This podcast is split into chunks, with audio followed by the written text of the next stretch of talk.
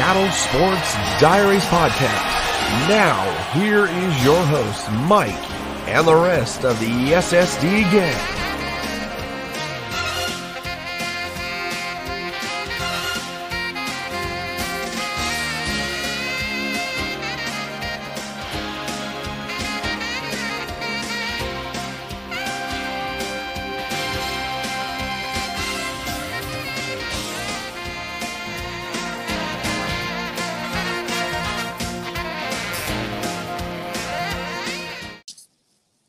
What is going on, everybody? Welcome back to another brand spanking new episode of Seattle Sports Diaries. I am your host, and as you can tell, I'm not joined by Riley for the first time uh, to start off the show. I'm actually joined by Trevor. What's going on, brother?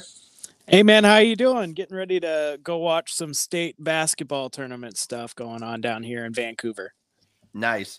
Well, real quickly, I want to go ahead and say this, but uh, for uh, be, until the season starts for baseball, I am going to be wearing a brand new uh, new baseball hat every single week, and I feel like I s- should start off with one of my all time favorite hats that I own, and it's not a Mariners hat. It is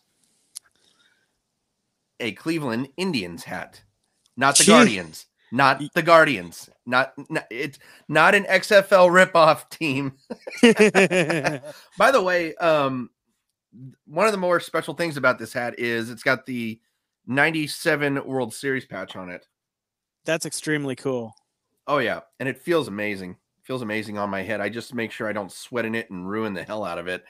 But uh I've got a ton of I got a ton of baseball hats. Uh, I'm a diehard Mariners fan, and ev- during the season, I will wear Mariners Mariners hats all the time. But till the season starts, you know, got to do what you got to do. All right, so let's go ahead and get into the main thing that we need to talk about. Some UW basketball hoops, and you know, I was able to get I was able to go to the ASU game live, and I don't think I've ever had more fun at a basketball game in a long time. That's saying something because uh, it was actually my second UW basketball game that I've ever attended, and the first one was actually at ASU. Oh So no it's kidding. iro- so it's ironic that I, that the second ever UW game that I go to, uh, it it th- they had to play ASU, but uh, had a blast. I was on TV uh, probably about eighty percent of the the television broadcast, so that was fun. Uh, I can point out where I was, by the way, but no, I mean the, the UW hoops uh, has been having some issues over the last few games.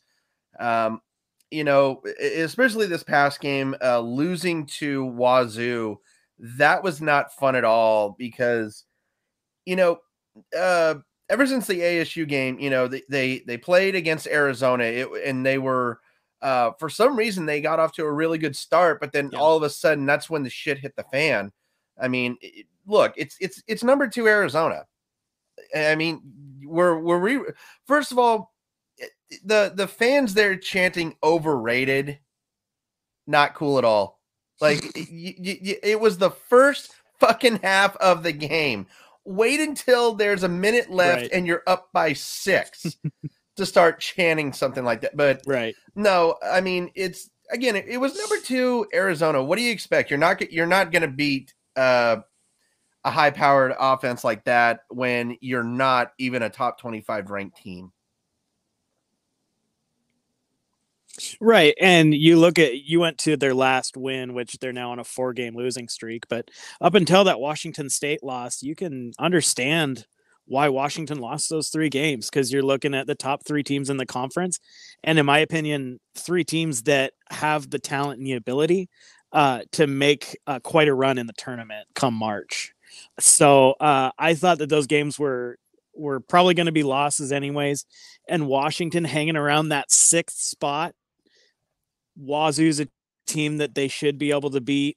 Their defense puts enough pressure on the ball handlers that Wazoo should have been uh, sh- should have been a win. But you know they you know finding the weaknesses in the zone, getting into the high post. Uh, Washington State played it pretty well. and that's the bad part because um you know I, I was watching the game and this was a, it was an even evenly fought uh, game for the first half. You know, it was basically whoever wins the second half is going to win the game. You know, 33 33 going into the right. second half. But uh, the, I think one of the big things that, that that was a key in this loss to Wazoo was Terrell Brown was a no show in that game. Uh, the right. first time really that we th- that was actually the first time all year right? really seen. Yeah, Terrell Brown's been in every game, uh, most year, mostly year round. Terrell, he plays forty minutes, so he played the right. entire game, which you don't see. You you never ever ever see someone play that much. Um, he had eight assists in the game, eleven points, but there was some there was a couple times where I saw him just hold the ball too long and I think it's just I I, I want to say it's kind of like the star like the stardom in him just saying you know hey I I know I'm the best scorer on this team I need to try to find a way to uh, pull back but there were there were times you know Wazoo was double teaming him a couple times and right. The, right then is where Terrell Brown should have just said you know I need to just pass this ball um that's the only bad that's the only bad thing about uh Terrell Brown that I will say is he, he does hold on to the ball too long. Um that that's that's an issue. But here's the thing. He holds on to the ball too long because he is the top scorer. When right. you're the top scorer, you're going to hold on to the ball. Look at James Harden. I don't like to make that comparison right there. I do not like to make that compare. Oh, are, are the kids going to make a cameo appearance on the on the podcast? I am outside in freezing cold temperature, and my kid just came out in underwear. Hey, go back inside. it's way too cold for you to be outside. There he goes. Hey, at least at least he didn't uh, go all nude. I mean, yeah, that's true. I mean, that's about as much clothes as he likes to wear. So, uh, getting getting back to the Terrell Brown thing. Yeah. Um, no, I don't like to make that comparison with James Harden because I think James Harden is, in my opinion, one of the worst in the NBA because there's there's nothing special about James Harden. There really right. is not anything special about James Harden, but there is something special. hey, you need to go inside and close the door, please. You need to go inside and close the door. I apologize for this. No, no. Hey, you're a family man. close the door. Oh, and close the door. Thank you. Uh, yeah, yeah.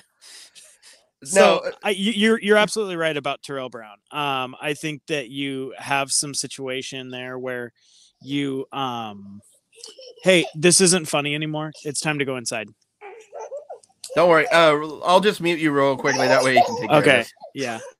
So, uh, but yeah, um, getting back to what I was saying uh, about Terrell Brown is again bad, bad comparison to compare him to James Harden, but he is like James Harden. He does he he he dribbles the ball a little bit too long. He holds on to the ball just a little bit too long. That does cost the Huskies uh possessions from time to time. Um and uh you know it, again I noticed it even in the uh in the ASU game. Uh he did hold on to the ball a little bit too long. It did cost some possessions and that also allowed ASU to uh, claw back into that game at that point as well. So yeah, uh, go ahead. And, so go ahead and continue about everything you were saying. By the way, yeah. Uh, one of the issues that I see with this team, especially the loss to Arizona, you only had eight assists for an entire game, and I I, don't know if you can win uh, with only eight assists. Uh, Terrell Brown is a fantastic basketball player. He's a really good offensive weapon. Um, he's a really good leader, and he's really scrappy on the defensive side of the ball. But sometimes when you see the over dribbles, you see the rest of the team uh, get a little stagnant. Uh, it's hard to move mm-hmm. when you're not seeing the ball. Ball's got to move around quite a bit to keep everybody engaged on the offensive side of the ball. And I think that's where Washington, in some of the bigger games and their losses, especially, they rely so heavily on Terrell Brown to get 20 points, but he still shoot. I mean, that errors the the Washington State game, he had 11 points, but he put the ball up almost 20 times. So uh, there there's a there's a disparity there where uh, if he's not hitting, Washington really doesn't have a shot to win a game. Uh, yeah, and uh, I want to go over this ASU game, the 87 to 64 win. Again, th- uh, there was the ball was moving there. The ball was moved. That's yeah. what that's how UW can win games. That's yep. I think that if UW played exactly like they did in that ASU game, they would actually be one of the top teams in the conference. Yeah. Um, but the the thing that I want to point out is four different players were in double digit points. Uh, Cole Bajema with 12 points, PJ Fuller with 16, uh, Terrell Brown with with 19, uh, and uh, Matthews with 15. And also, I need to throw a big shout out, a big mention to my guy Nate Roberts, who had eight points and seven rebounds and only two fouls in that game. He yeah. he actually did a really good job of staying out of foul trouble.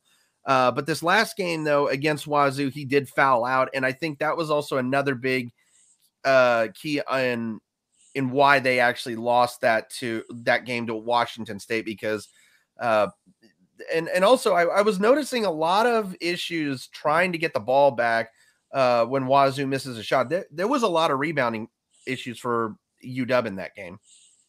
Yeah, and that's actually one of the big weaknesses of running a zone. You know, when you're playing man-to-man defense, you grab the guy that you, that you're guarding, and you you know you put your back into him and move him. In a zone, that's a little bit tougher because there's not necessarily set guys. You're defending a zone, and guys can be can come in and out of that and that's when you just get into a jumping match and you know you're also trying to get ki- uh, players to shoot which means longer rebounds sometimes which means the ball can bounce the wrong way sometimes. So uh, offensive rebounding under hopkins has always been an issue even when uh, you know they got guys down there big long athletic guys uh, like nate roberts.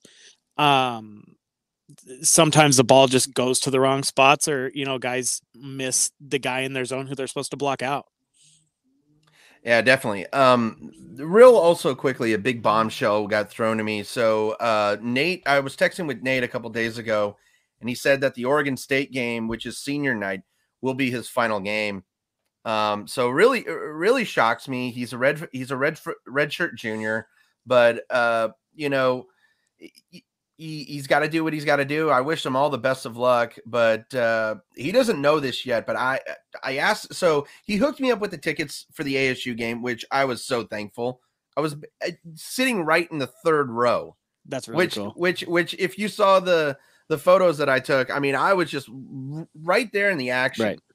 Um, the only thing that was really annoying about the game was the student section. I hate to say it. Um, there were these guys that were sitting right behind me. They were asking the, the coaches, they're like, Hey coach, can I get a mint? Can I get a mint? Because there was a bag of mints. That was uh first of all, uh they threw a couple mints up there, but I was also sitting next to Cole Bajema's family. They were annoyed as hell that they kept asking uh Coach Hopkins and Conroy for mints. yeah, that sounds about right. But uh but I did have a lot of fun at that game. Got to see Nate uh, have a really good game as well. But uh, um, another thing about that game, like I said, the the ball was moving every step of the way. The Huskies were able to move it fluently. Uh, Cole Bajema hit perhaps one of the quickest threes I've ever seen in my life. Um, and you know, it was it was a fun night all around. It was an absolute fun night all around. But again, now a four game losing streak for the Huskies uh, coming into tomorrow where again they they want to they want to at least secure half of the Apple Cup. Right. Um, because uh, we got uh, the the SSD Twitter account got trolled hard uh, the other night by Wazoo fans. That. Yeah, uh, I mean, I will say this about Wazoo fans: like y'all talk about how we're unclassy. Hmm, yeah, take a look at your tweets. but um, I liked no. your, your response that you like your follow your WSU followers more than your Oregon followers. That was pretty funny. well, I, I I had to post that tweet, but yeah, uh, one the other admin that runs he he always he wants to remain on it. He doesn't want to really talk that much. He's not part of the podcast, but he does run the account from time to time. But he did, but uh, sometimes he does tweet some stuff that uh, should not be tweeted yet.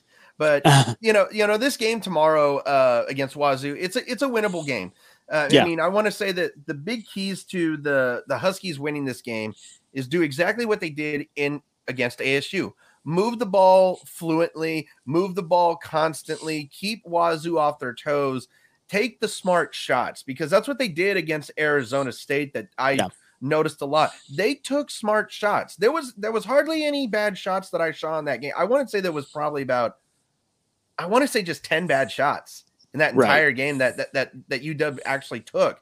And but uh PJ Fuller, I want to I want to bring this up. PJ Fuller had one hell of a game. Yeah, yeah, yeah, he did.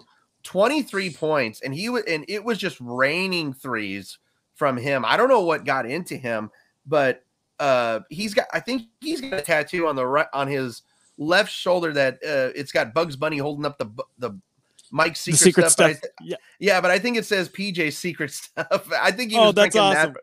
I think he was drinking that before the game. It's really actually nice to see him uh, have a game like that because uh, I think we've all known that he has that potential and he really hasn't been able to really go off like that much this season.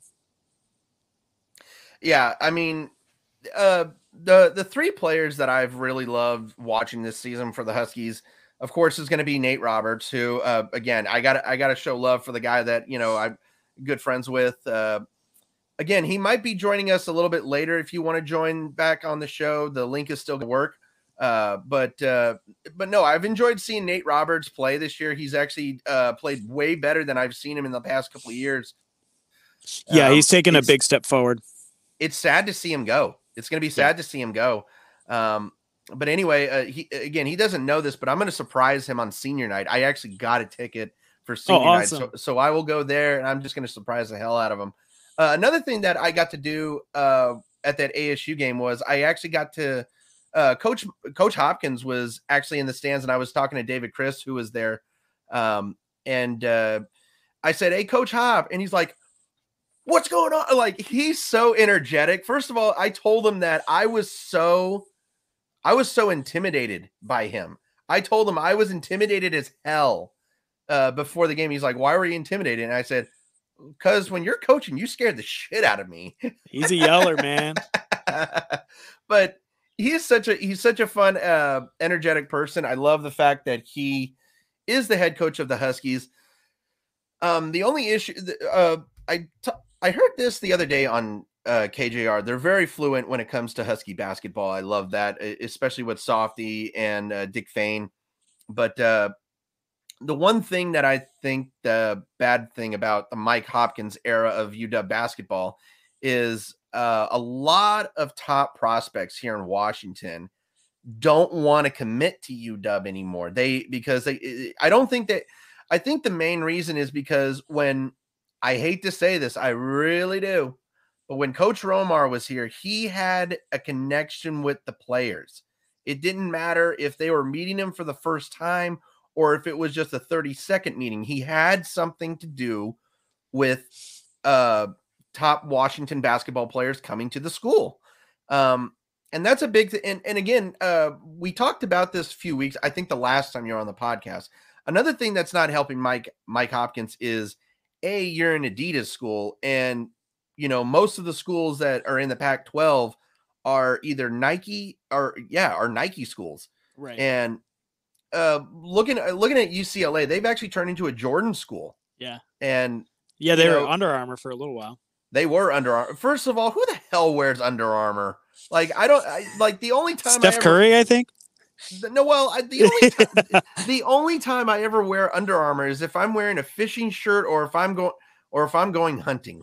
right. That's the only time I wear Under Armour. right. Right. But uh no, I mean again, it, it, it- people think it's a bullshit excuse. By the way, is the brand takes these kids away. But if you look at it, Mike Hopkins sometimes he- needs to. He, I think more of Will Conroy should actually talk to these kids rather than Mike Hopkins because I feel like Coach Conroy does have a more uh, better chemistry with not just the players that are playing for him right now, but the players that are uh, you know trying to com- or are thinking about committing to UW.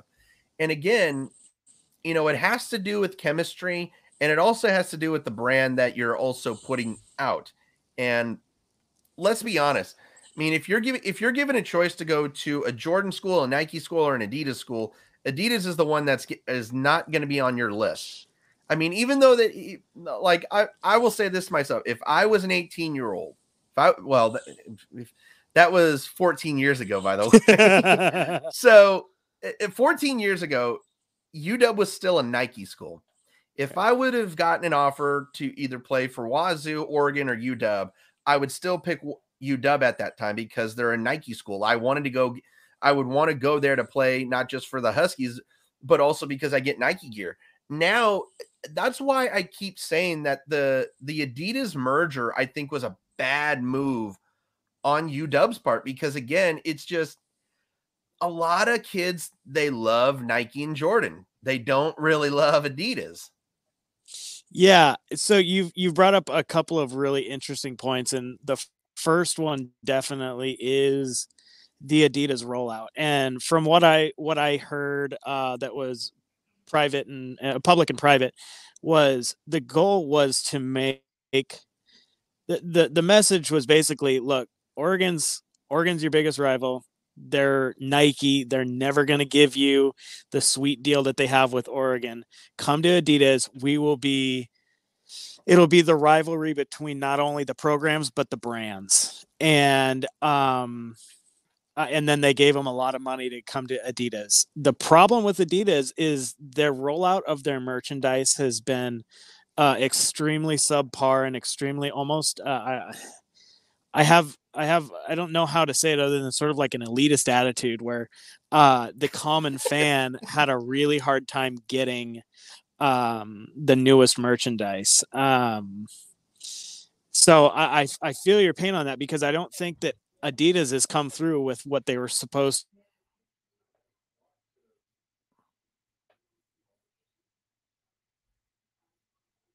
Oh, did we lose uh, Trevor for there for a second? I think we lost him.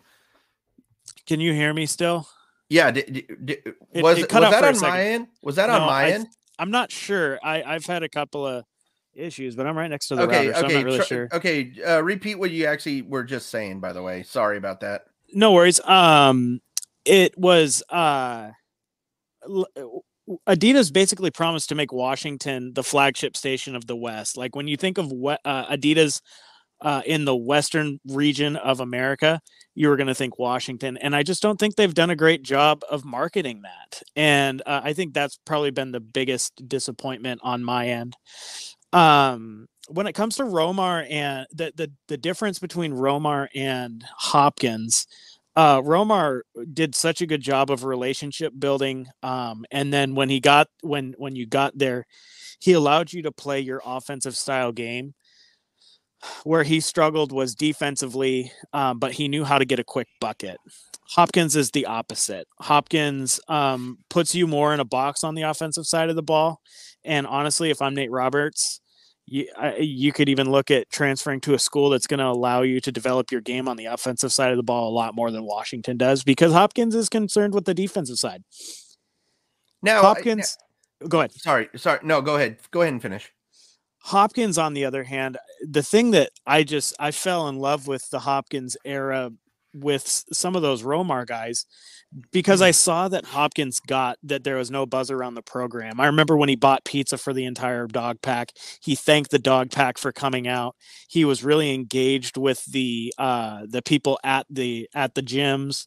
And then to a man, even the ones who have transferred out love Mike Hopkins. So um I'm I'm but I think with some of the things that he does on the offensive side of the ball, some of his schemes and his um, his ideas, uh, I think turn off some of the highest profile players. That's why you know Syracuse doesn't really have a ton of first round draft picks to speak of under Jim Boeheim in the same same way, other than Carmelo Anthony. Mm-hmm. So here's an so two interesting questions by the way because I I was really curious about this because also, um, you know they, they uh, Softy and Dick brought this up real quickly. So, Paolo Banchero. Yeah. Now, if now think about this, if if Romar had still if Romar was still the head coach for the for the University of Washington, could the Huskies have possibly landed Paolo Banchero? I, in my opinion, I don't think so. But it would have, but there would have been a better chance of him going to of committing to UW than he did with uh, Duke. Really, you know, my my takes on Banchero is first of all, that's an unbelievable athlete. He is an absolutely unreal athlete at Duke. Um, I think he's going to be one of those one and done players. I think he should 100%. stay. I I will say this though. I think he should stay just one more year. I mm-hmm. want to say he should just stay one more year because I said the same thing with Markelle Fultz. I did not think that Markelle Fultz going one and done was a good idea. I thought that Markelle Fultz should have stayed one extra year to work on his shooting. And it was the same thing with Tony Wroten as well. Um, Right. A lot of these one and done kids, they have shooting issues because they don't develop it in college as much. But, you know, that's just me. So, do you think, though, that if Romar was still head coach, that uh, Paolo Ben- Banchero could have possibly, uh, would have had, that the Huskies would have had a better chance of locking him up? That's that's such a good question, and and, and I think that, uh, you know, when Mike Krzyzewski calls, you're going to answer. But one of the things that I look at is um, when a kid leaves the hometown school in his top five. Um, I think that shows you that he wants to give the hometown school every opportunity to convince him to stay. And that's why I think that maybe if Romar's there, if he got things turned around, which I don't know if he would have, it looked like they had things turning around with some of the players that were there, but he had a lot of first rounders that didn't make it to the NCAA tournament. Uh, I think he probably could have reeled him in because I think that kid really likes the Pacific Northwest. Definitely. All right. So here's the last question uh, before this segment is over. So you, you mentioned that you mentioned the first year of, of Coach Hopkins where he had all where he basically had all of Romar's kids. You know, Yeah. he had he had he had Noah Dickerson, he had David Crisp, he had Jaylen Nowell. Uh, you know, a lot. So, do you think that Romar could have actually taken that team to the NCAA tournament, um, just as Mike Hopkins did? I, I think I want to say no because I feel like Mike Hopkins changes had a little something to do with the success of that last year's team. But I don't want to say that he got handed uh, a possible Sweet 16 UW team. It was already there. But if Mike Hopkins would have possibly came in a couple years later, I feel like that Husky team could have maybe made an Elite 8 run at some point.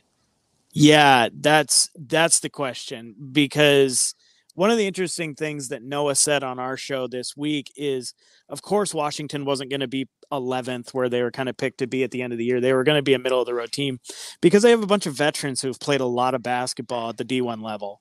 And so with that being said, the more you play major division 1 basketball, the better you get at playing that game.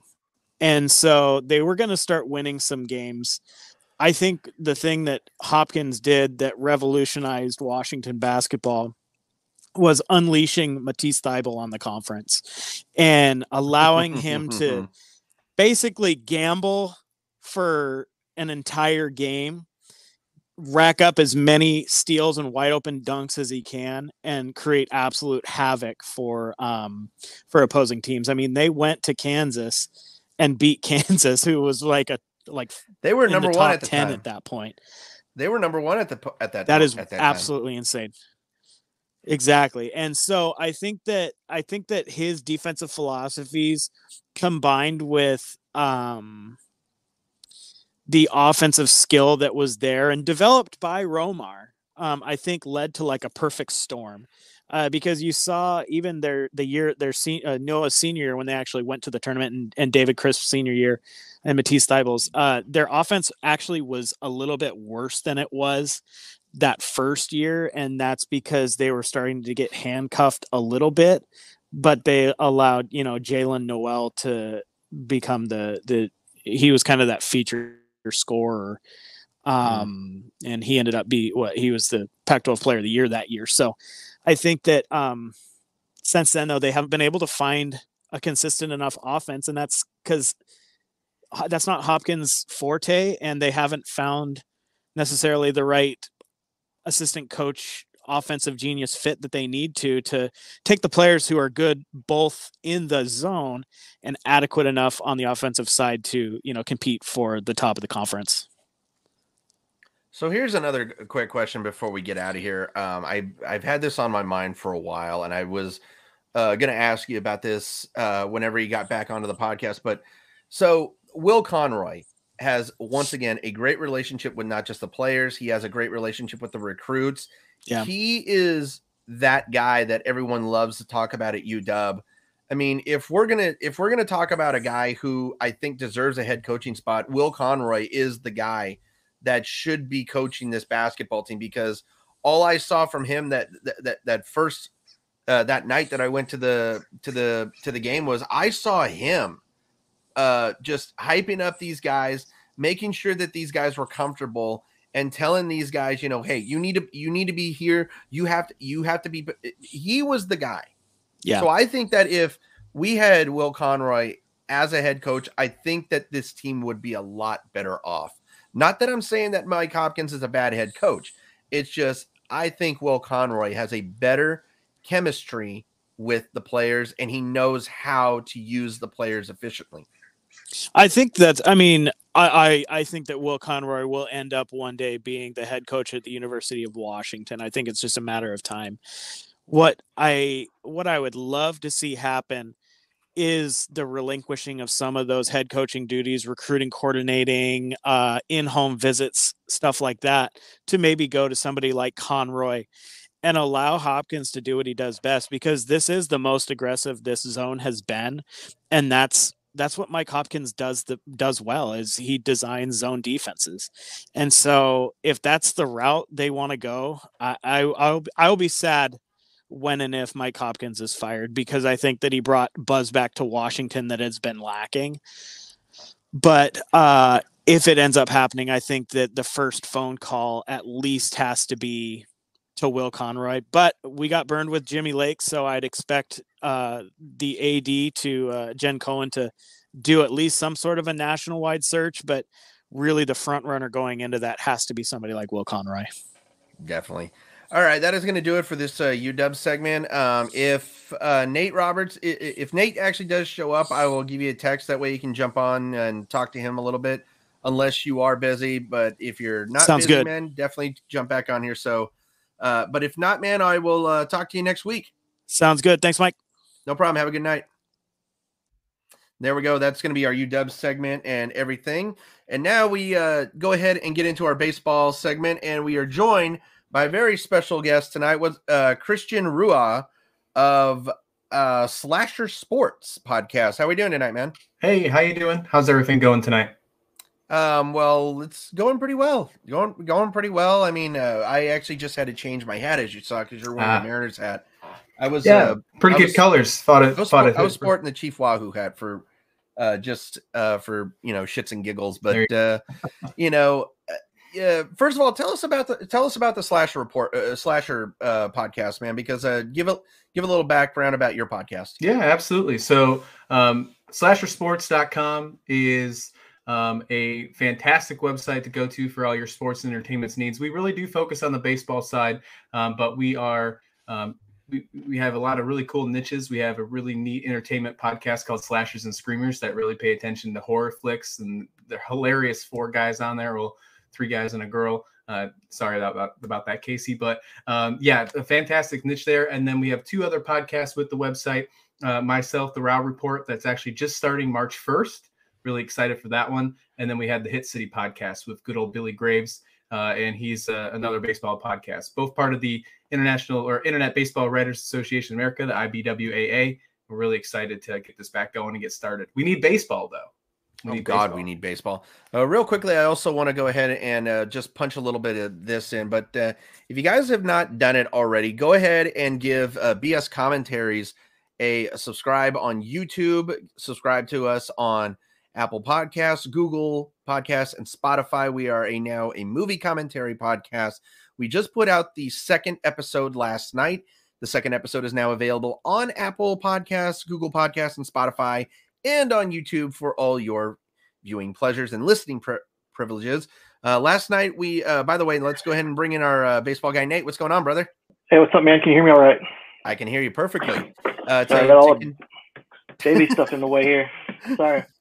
So to continue my little uh, promotion, so yeah, uh, BS Commentaries is actually a brand new podcast uh, from the Seattle Sports Diaries uh, family. We're doing it is a movie commentary podcast.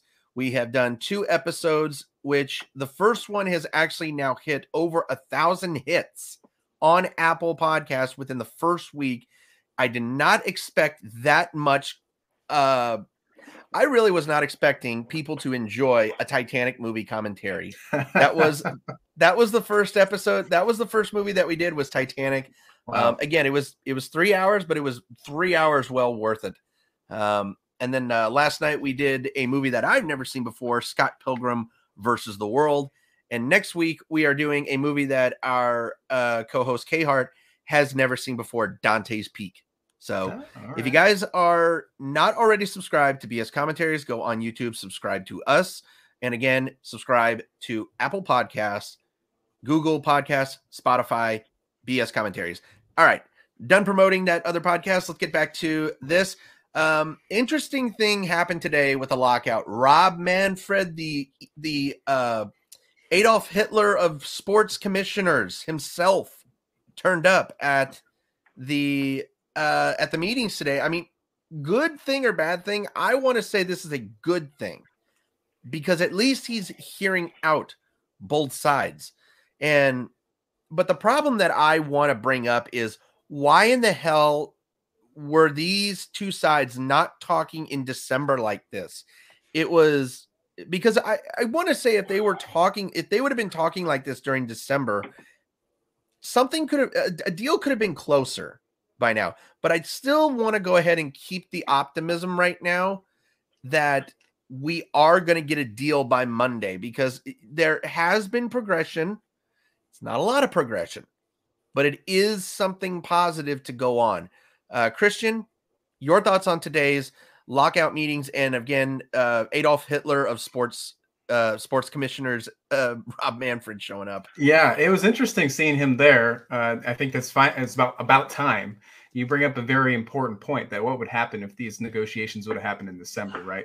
I feel like no matter what, we wouldn't have saw these negotiations in December. It's everybody was just playing their their cards close to their to their hand, so um, close to themselves. And now, you know, with, with the opportunities really being close, you know, we'll see if we actually make some kind of movement. It sounds like they have some kind of agreements with some draft uh, negotiations with uh, what happened today.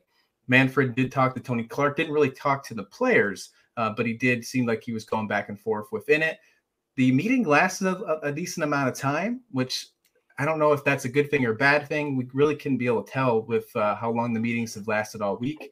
But I want to be optimistic as well with you, um, with a hopeful deadline for Monday. But with the constant moving of spring training getting pushed back and back, and now we're not going to have a game until at least March 8th, that's something to really be concerned. However, if you look at 2020, when we did have the COVID season, we had a shortened spring training, and that didn't really impact the players too much. I mean, obviously, they only had a shortened season, they didn't have 162.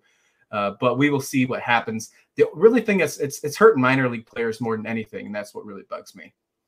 Yeah. Um, so so Nate, your thoughts on today's uh, lockout meeting uh, progression? Yeah, I was just reading uh, Evan Drellich's uh, new tweets. He just sent some out about three minutes ago, and Lo- gonna- love that guy. Way, that is that is an account that everybody needs to be following. Yeah, I get alerts. Uh, I have it set up so I get an alert when he uh, tweets. But yeah, it says here, according to his tweet, um, says the owners wanted to tie changes in the amateur draft to the 14-team expanded postseason. They have been seeking. Players didn't like that. There was still progress on the topic. It'll continue to be discussed tomorrow, but that was a wrinkle as the day concluded. And then they put out an article that I'm going to, you know, cram before the test here and kind of go through as you guys talk. But uh, if I find anything else, you know. But yeah, going back to December, I didn't think a whole lot of progress to be made in December, anyways. With the holiday season and everything um, looming over their heads, I think they just wanted to, you know, put it to rest and start again the after the first of the year. And then January went by and nothing was really happening.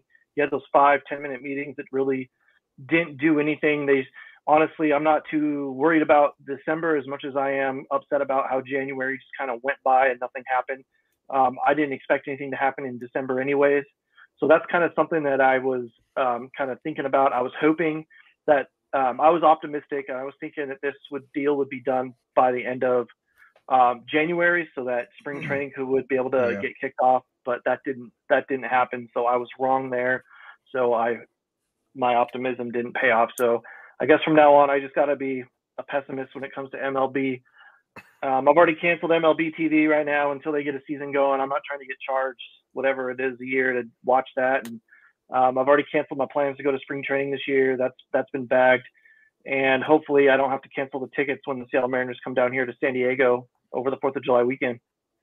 Yeah, I mean that's the worst part. Uh, I've got uh, six games already. Well, technically, I already have. Tw- I had twelve games in the first month of the season uh, planned out. I already had bought. I've bought tickets to the fir- to six of these first uh, several game several home games, including uh, the opener against the the uh, Detroit Tigers. So that I got a feeling, you know, it's it, it's gonna get canceled. I got a feeling it's gonna get delayed but I'm I'm just I'm trying to keep an, a, a, very open mind optimism here because I there there have been talks. They've been talking now for three straight days, which is a good thing.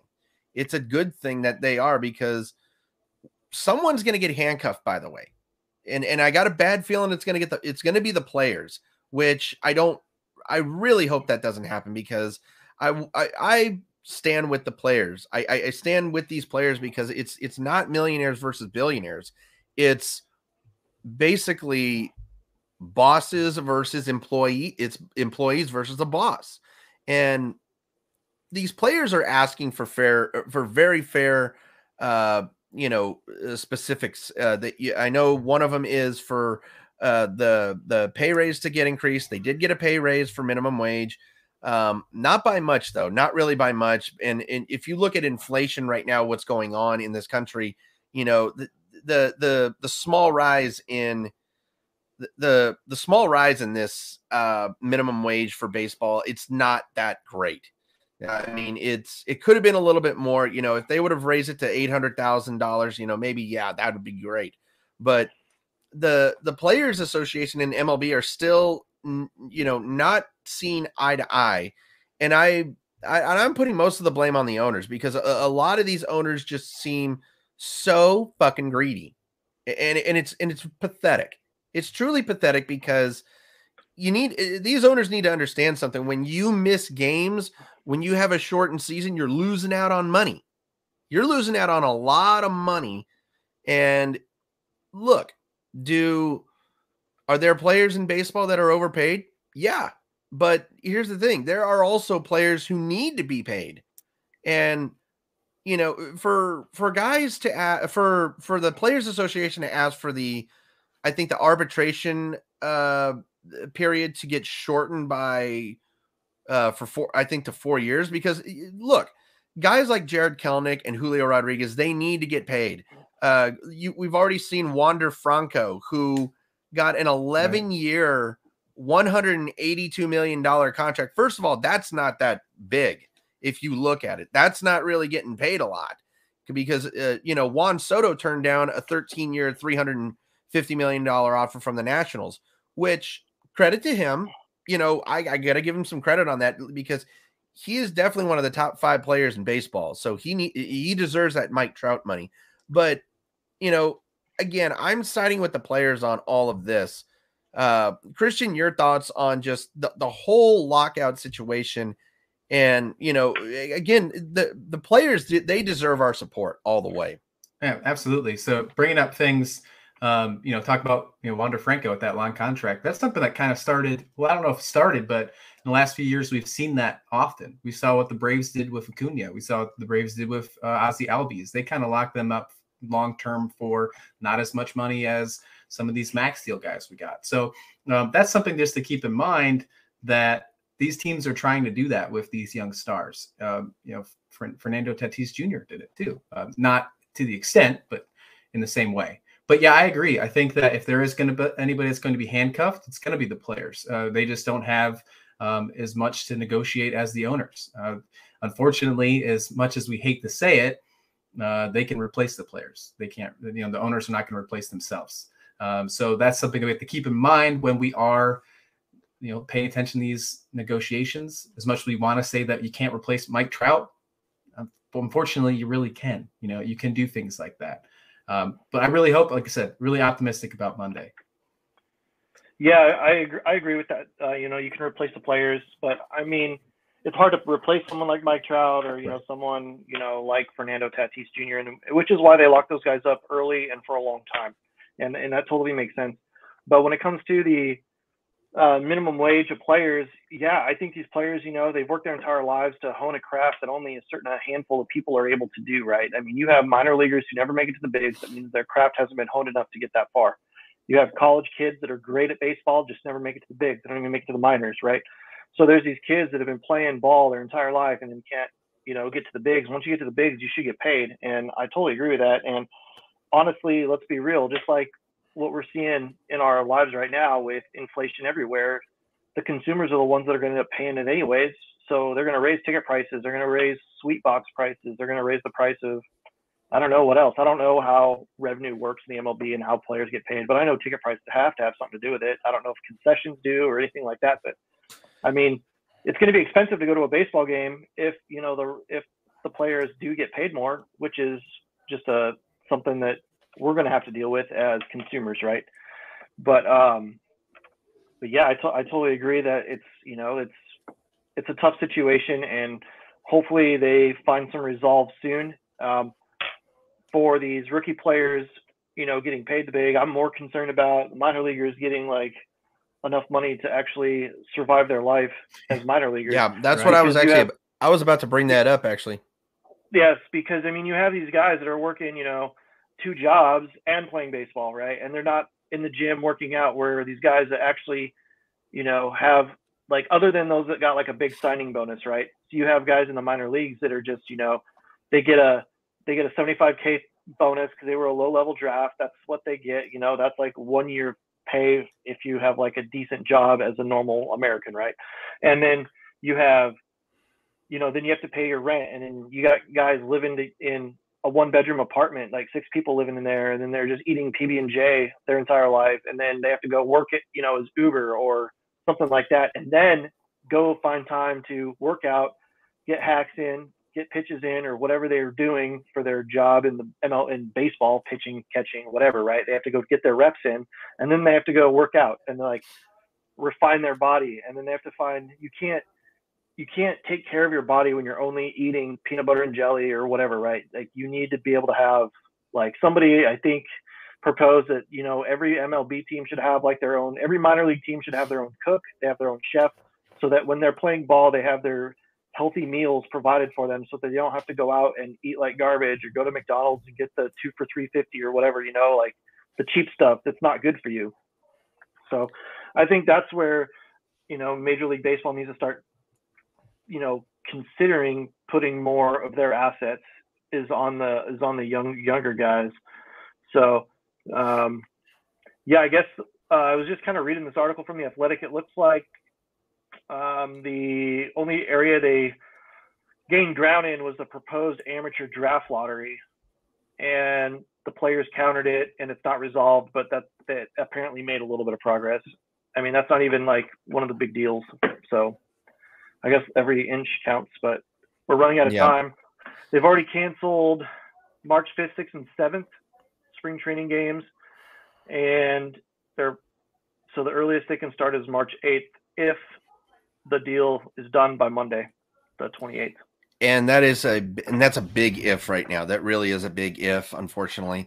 Um, you know, I was watching a one of Julio Cruz's videos the other day, and th- this is this is something that kind of irked irked me a little bit about it. This is a guy who, uh, because of his high, uh, because of his high value to the team, being a high prospect, he is able to afford unbelievable jewelry the way he is. He's able to go into a store, a shoe store, and just casually spend two hundred and fifty dollars on a pair of sneakers. Um, you know, and and here's the thing: I'm not bad mouthing Julio Rodriguez. It's just, you know, it, it's it's unfair that guys like him are the ones making the big bucks when he's never stepped foot on a major league field before, and most of the other minor leaguers are just barely getting by. I mean, Sam Carlson, I'll get is a good example. You know, he got a decent bonus, but you know, he's been saving his money for years and years, and he's had to sell multiple shoes. He's had to sell his PS4. He had to sell his Xbox as well. So, you know, it, it's hard for these minor league players.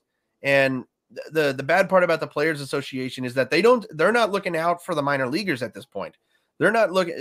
The minor leaguers have nothing to do with the Players Association, which is a bad thing because you know again i i knew i knew ian miller who lived here uh during his time in uh with the mariners for the rainiers and he said that you know he had to find someone to to just you know bunk with, uh, and be, before he started actually getting paid. Uh, I think he got paid uh, the minimum of, I think it was uh, five hundred thousand dollars for some uh, something, or no, not five hundred thousand. He, he was getting a uh, two hundred fifty thousand dollars, and he said even that was barely. He said even that's barely not even enough to to live off of, and you know when you're when you're talking about two hundred fifty thousand dollars, that's you know a job where you have a college degree, you're making the big bucks, you're basically working at Microsoft or you're one of the heads up in, you know, one of the tech guys up at Amazon, you know, designing technology for Amazon. You know, those people eh, those people can live off that, but it's just these players uh, you know, again, I, eh, I feel so sorry for the minor leaguers because again, these guys work so hard to get where they are. Most of them will never ever get to the major leagues. But the problem with that is, is that they're paid not eh, they're not even well compensated for it and it's it, it's sad to see because these minor leaguers they they do a job in a in a in a league that makes plenty of money to pay them very well. They should get paid very well. They should get paid at least the minimum to where they can be able to afford to live off of not have to go get a not have to go be an uber driver not have to even get a second job. I mean, I work for Amazon. I'm, I'm an Amazon driver, and I had a, a boss who was a, high pick. He got a call. He the Texas Rangers got him, but he said that after the season was over, after the minor league season was over, he had to go get a job. And, and you know, it's it really look. It, is it that big of a deal that they get a job outside of baseball? It's not really that big of a deal. But the problem is, is that it's the fact that they are not well compensated. They are not paid good enough money to where they can live off of. That's or the how problem. You, or how are you gonna or how are you gonna go work out in the off season if you're working nine hours a day or eight hours a day? Exactly. Right? Those that's you got to be able to get better at your game, and you can't do that when you're working a full time job. Like it's hard enough for me to even get like like a gym session or something, you know, like for an hour after work, right? I'm tired. I don't want to do anything. I got to eat dinner. Then I go to bed and wake up at 4:30 to do it all over again. So just, I, I mean, these guys need to get paid a little bit better than they do, in my opinion, when it comes to the minor leaguers. Yeah, I mean, two hundred fifty thousand dollars. You said that's actually higher than most, if we're being uh, completely honest. Uh, mm-hmm. National, the average for a minor league player in the United States is seventeen thousand dollars, which is below the national poverty level. Um, so, yeah, this this is this is a, an issue, but unfortunately, this is something that the negotiations are not going to be taken care of. This is something that is going to have to go through legislation. Uh, with the actual United States government, this is something that falls under which issues with the Sherman Antitrust Act. So um, the fact that there's actually um, a waiver really. A waiver's not the right word here, but um, that allows the MLB to not pay their minor leaguers um, an, an, actual livable wage. So this is something that's been looked at but not taken care of fully, and really needs to have a full eye on it moving forward. Yeah, I mean, it's, it's uh, again, it, it's just upsetting to me that. Uh, look, am I jealous of these players that they uh, like? Here, here's the thing 10 years ago, I actually thought these players were paid very well. And it took 10 years later to find out that these players are not paid well. I mean, that's sad. I really, I thought these guys were making good money. And to come to find out, like, even the low guys that are just starting out in, uh, what is it, high A Everett, they're, they're barely even making 10 grand. I mean, that's just sad. That is sad that you're that you're paying those kids only 10 grand. I mean they, you can't live off that. You really cannot live off that.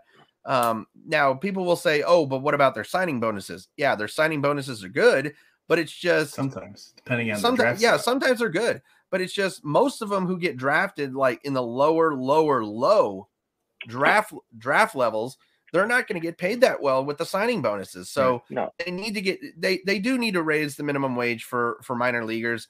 Um, I want to say for like high A guys or low A guys, it doesn't matter if you're in high or uh, high or low single A or high or low single A. I think the minimum wage for that should be at least seventy five thousand uh, dollars.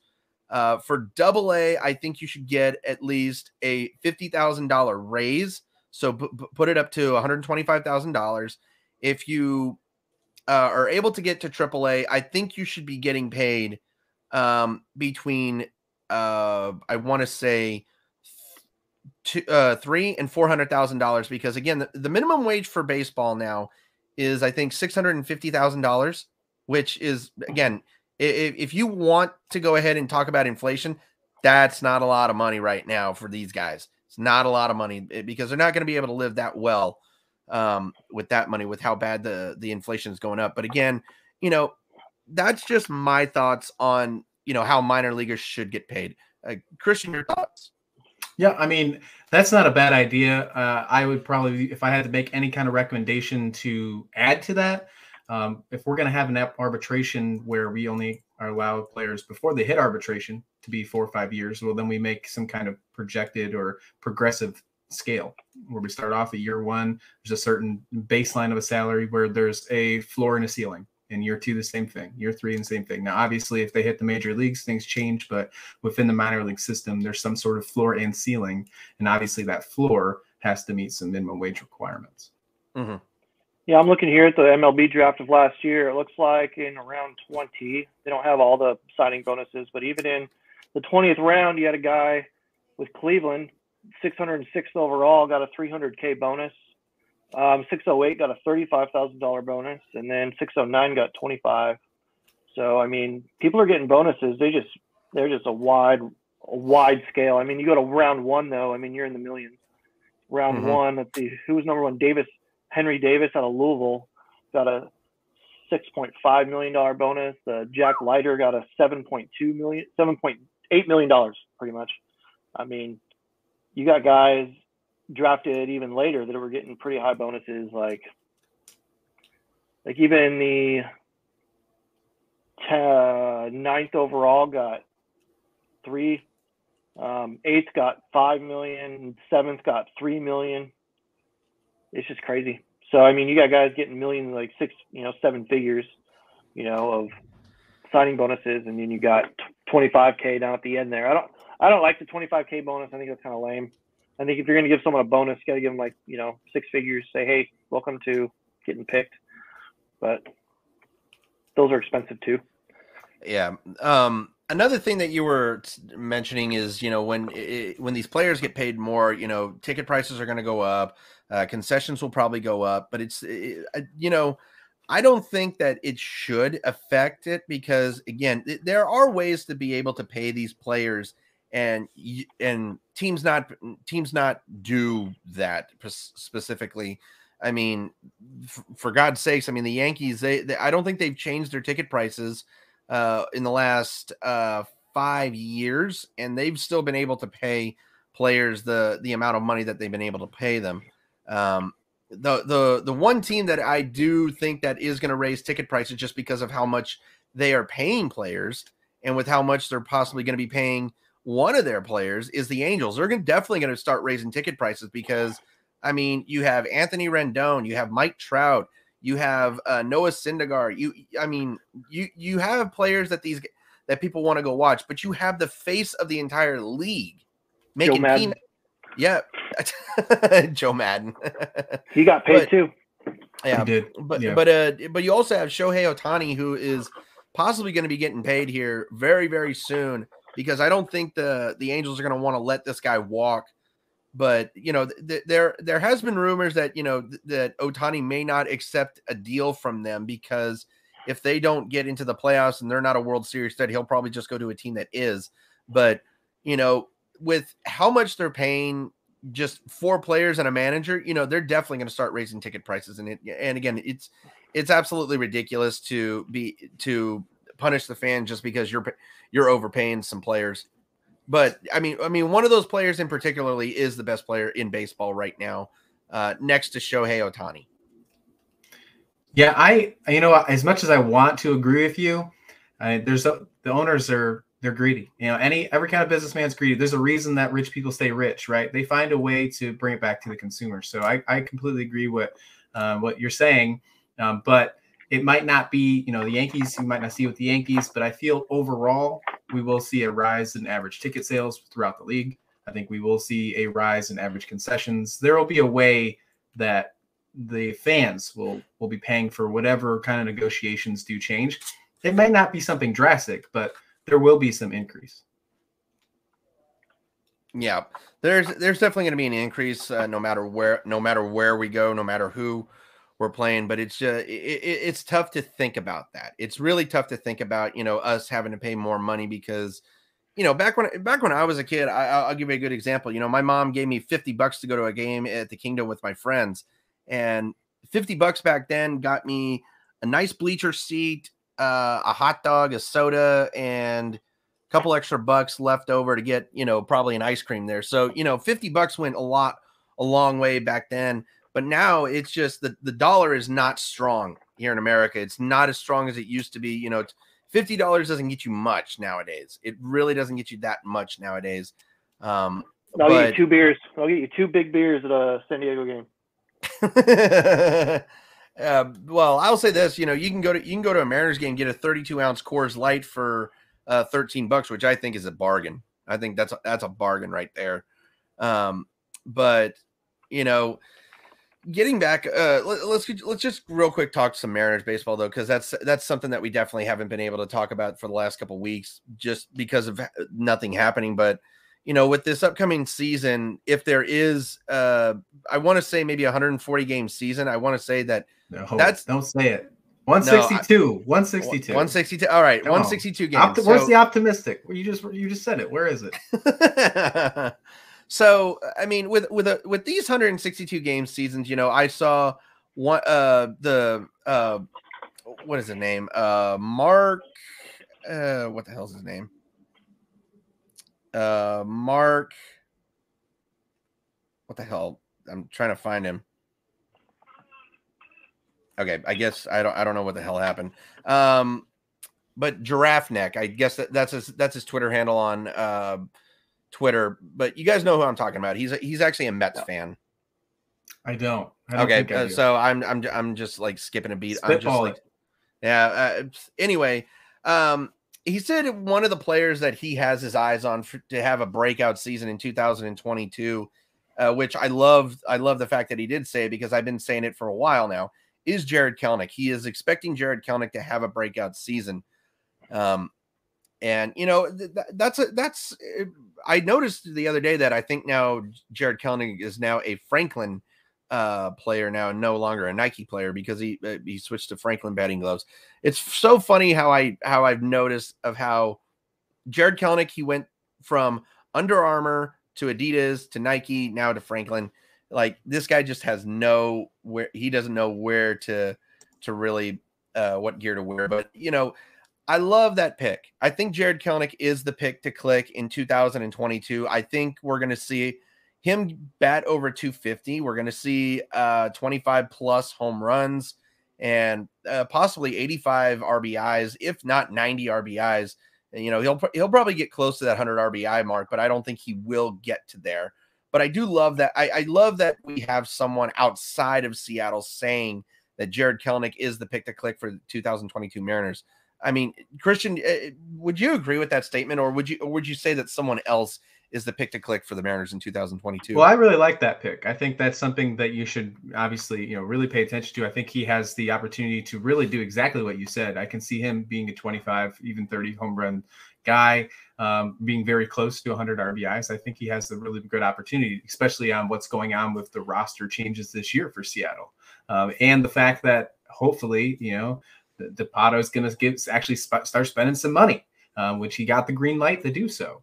Um, but one guy that I'm really interested in, and it's just to see what kind of season he's going to have after you know the the injury fall last year is Kyle Lewis. I'm really excited to see what will happen once he does come back. He had such a great was it 2020 when he was rookie of the year. Um, yeah. It was just fantastic, and I you know unfortunately last year I believe it was the meniscus that he tore, um, and then you know obviously hoping that he comes back this year um, nice and strong. That's who I'm really excited to see. But Jarred Kelenic, yeah, I, he's probably the safe bet for uh, to be your shining star in the Mariners jersey. Mark Mark Luino. Mark Luino. Mark Luino. Okay, that's, yeah, that's okay, name. yeah, I know him. Yeah. Okay, yeah, that's that's who that's who uh, picked Jarred Kelenic. Uh, go ahead, Nate. Sorry, I didn't mean to interrupt you. Yeah, so I think uh, I'm going to stick with my boy Ty France. I think he's going to be the one that just breaks out. He's going to have like 40 bombs. Wow. he's going to have 100 homers or 100 RBIs. I think he's he's my guy. He's my guy to like tear it up this year.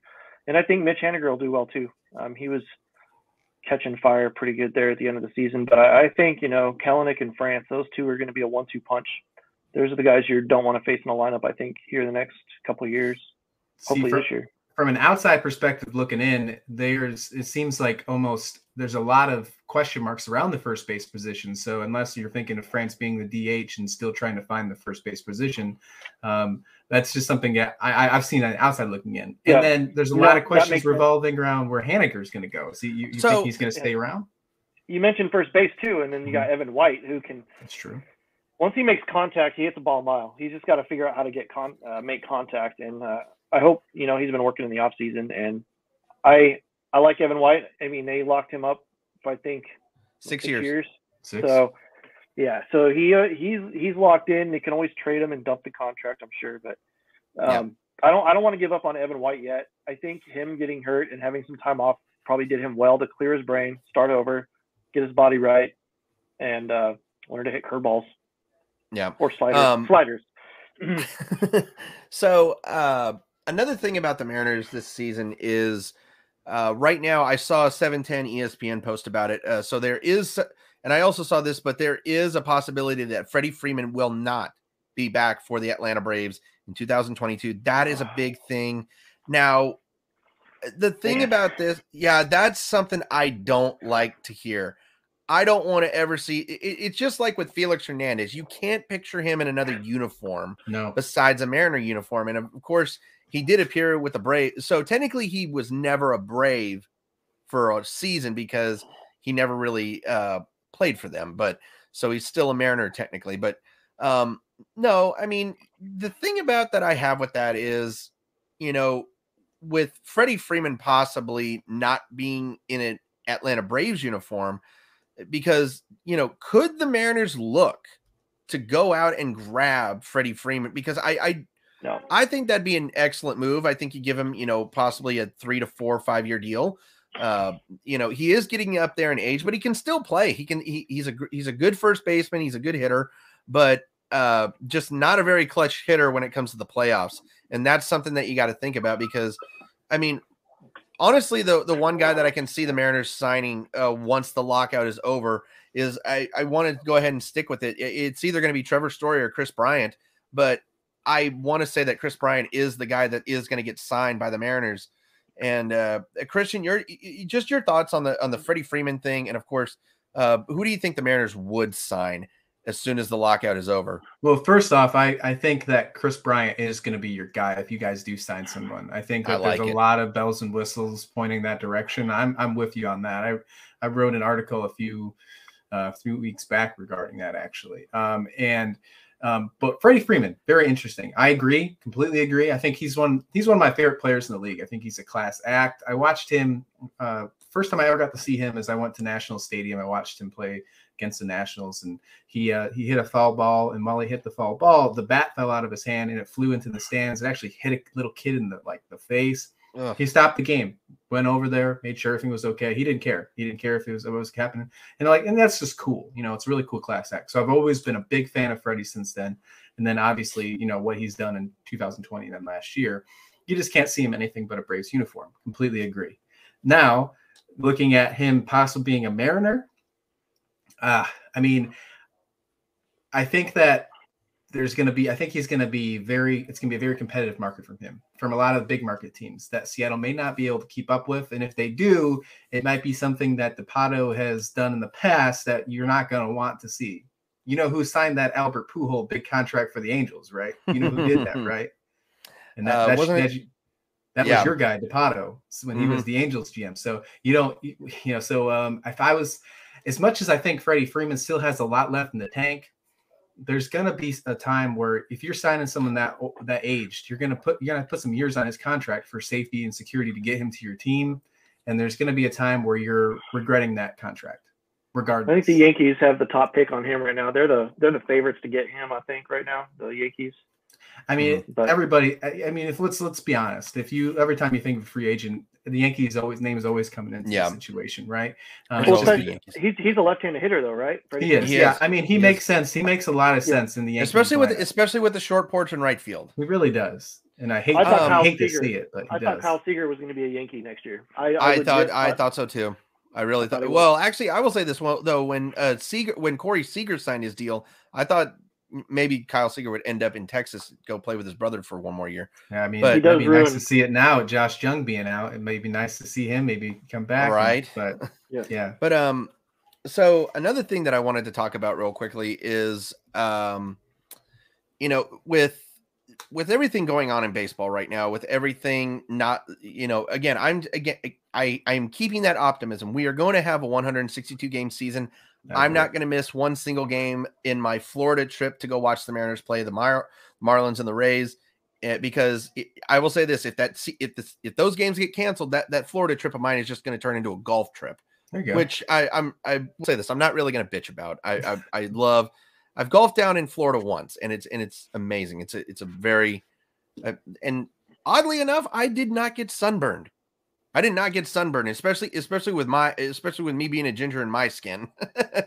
but um I don't uh, believe you. I don't believe you. I have the photos to prove it. but I got sunburned today golfing. yeah. See, uh, no way. by It the way, uh, by the way, degrees. Nate, um, how much longer until the baby's arriving? Uh, so due April sixth. So I could have an opening day, baby. Hey. There we go, dude. And hey, the funny thing is that your your son's going to be born uh the week before the two year anniversary of this podcast. Oh, that's cool. That yeah, that's he was- that's even that's even better. Um, but uh, a week so yeah. after my birthday. I'm the end of March. He could come on. He could come on the end of March. I, I mean, I'm not doubting that at all. So he could be anytime. Like I got like 30 days left of like quiet. I think. Good luck. Yeah, that's a that's Christian. Do you have any kids? I have one on the way as well, actually. Yeah, Uh, boy or girl? Oh, girl in May. There we go. Did you, uh, have we picked out the name for yet? We have, but that's a secret. Oh, okay, okay. I, I, I will I will keep the secrecy. Mhm. Uh, another thing. So again, another thing that I wanted to talk about with uh, uh, what's going on here in baseball is, uh, you know, uh, today, uh, you know, it's it's amazing of how a lot of these players have showed up to these meetings, but the one, the two guys that I'm actually shocked that I haven't seen show up, the the two guys that I have really shocked that I have not seen show up, who did show up in meetings a couple weeks ago, is Ken Griffey Jr. and Derek Jeter, and um, I th- this is my honest to God opinion. Um, after this lockout is over, after this lockout is over, Major League Baseball needs to do its absolute best to fire Rob Manfred because Rob, what what Rob Manfred has done to the sport of baseball, he has given Major League Baseball the biggest black eye that they could have possibly ever asked for. Um, all he has done is tried to destroy the incredible game that is baseball. He has given me again, and especially when baseball is now starting to grow. It's it's starting to grow, and and again, it's uh, it's tough to watch that. It's really tough to watch that, Christian. Well, I'll tell you what, as as much as you want to get rid of Manfred, and I agree, I think that there's a, a need for a change there, uh, especially to find a way to make the game more approachable and more entertaining for the younger generation, because we're really losing that in this game. The average MLB fan is 42 years old. That's a problem.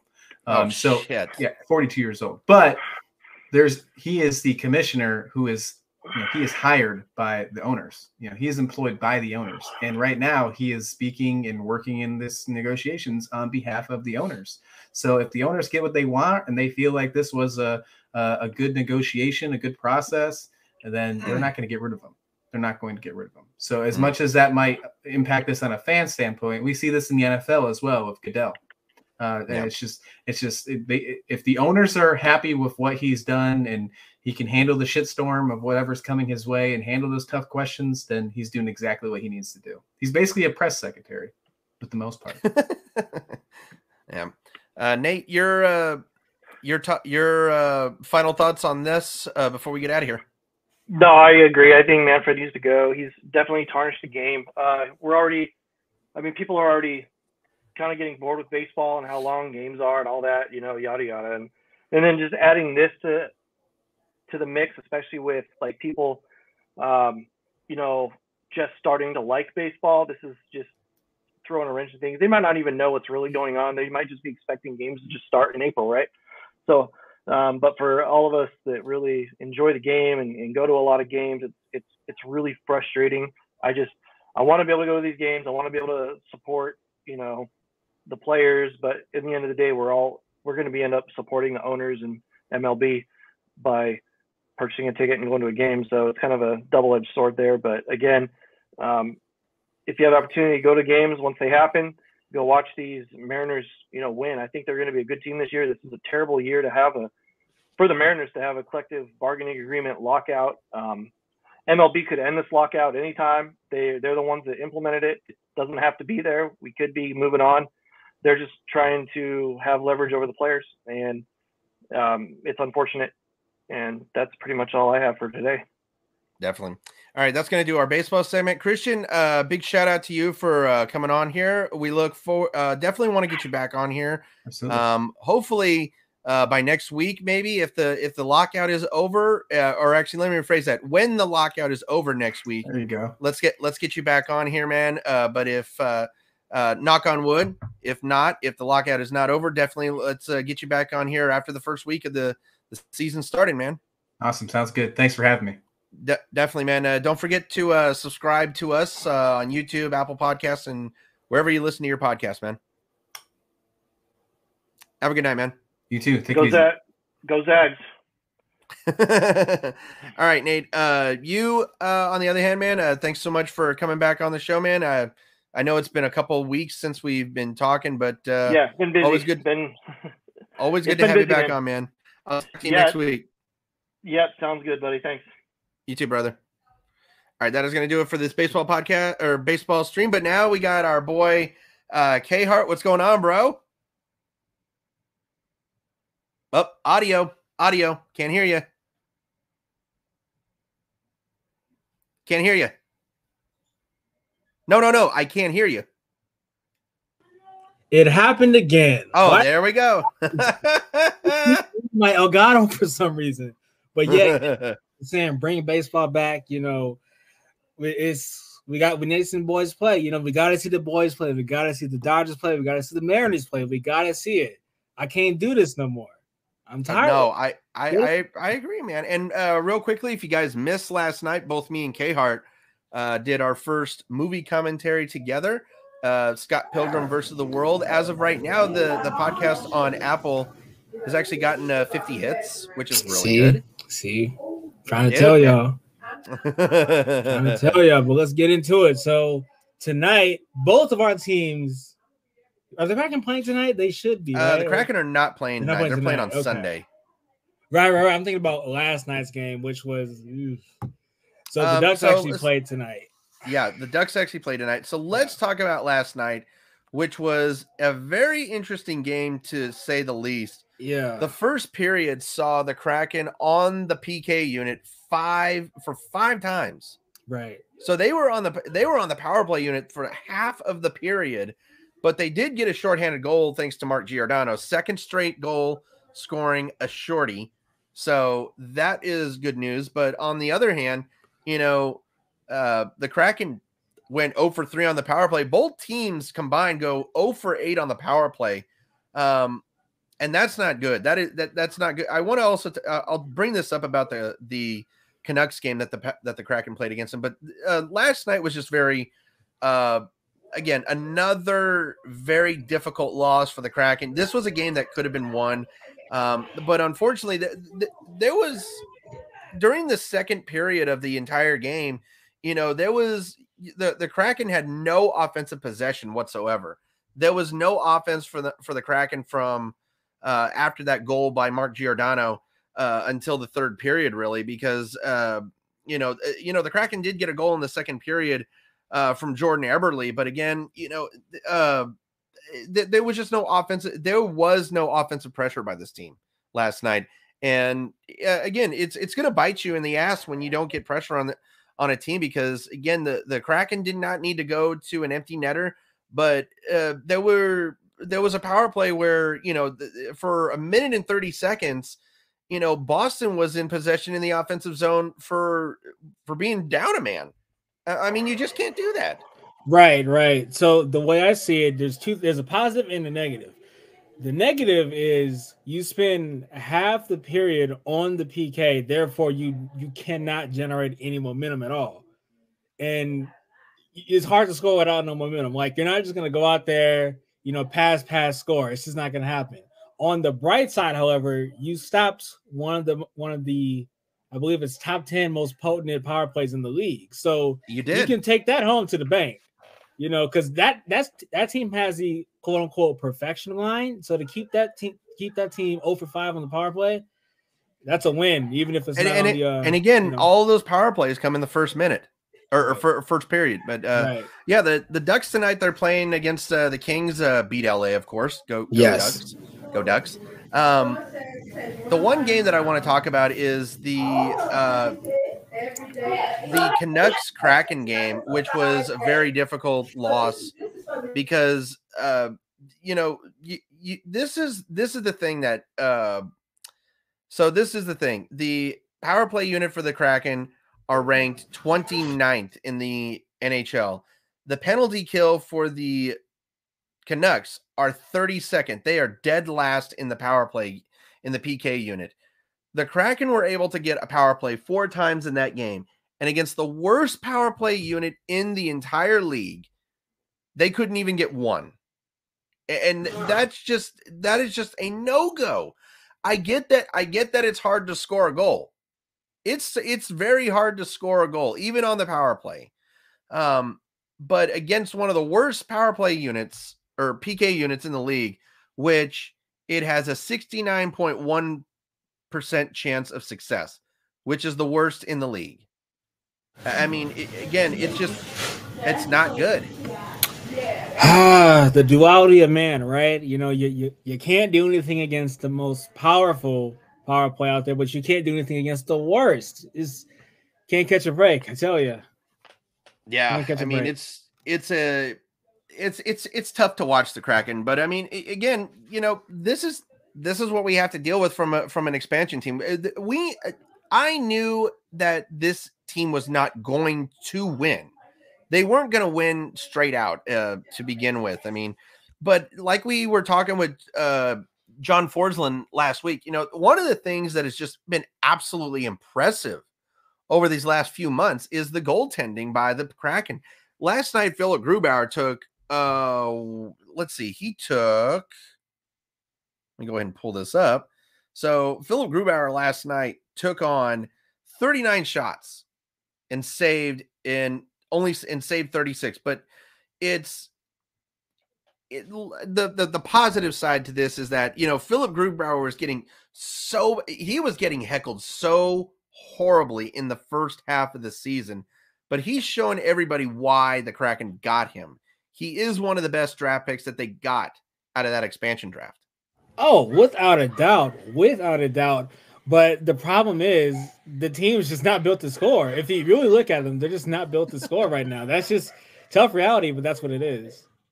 Yeah, so in reviewing for the for the for the expansion draft, I have five players that I can say were the best picks by the Kraken. One is Philipp Grubauer.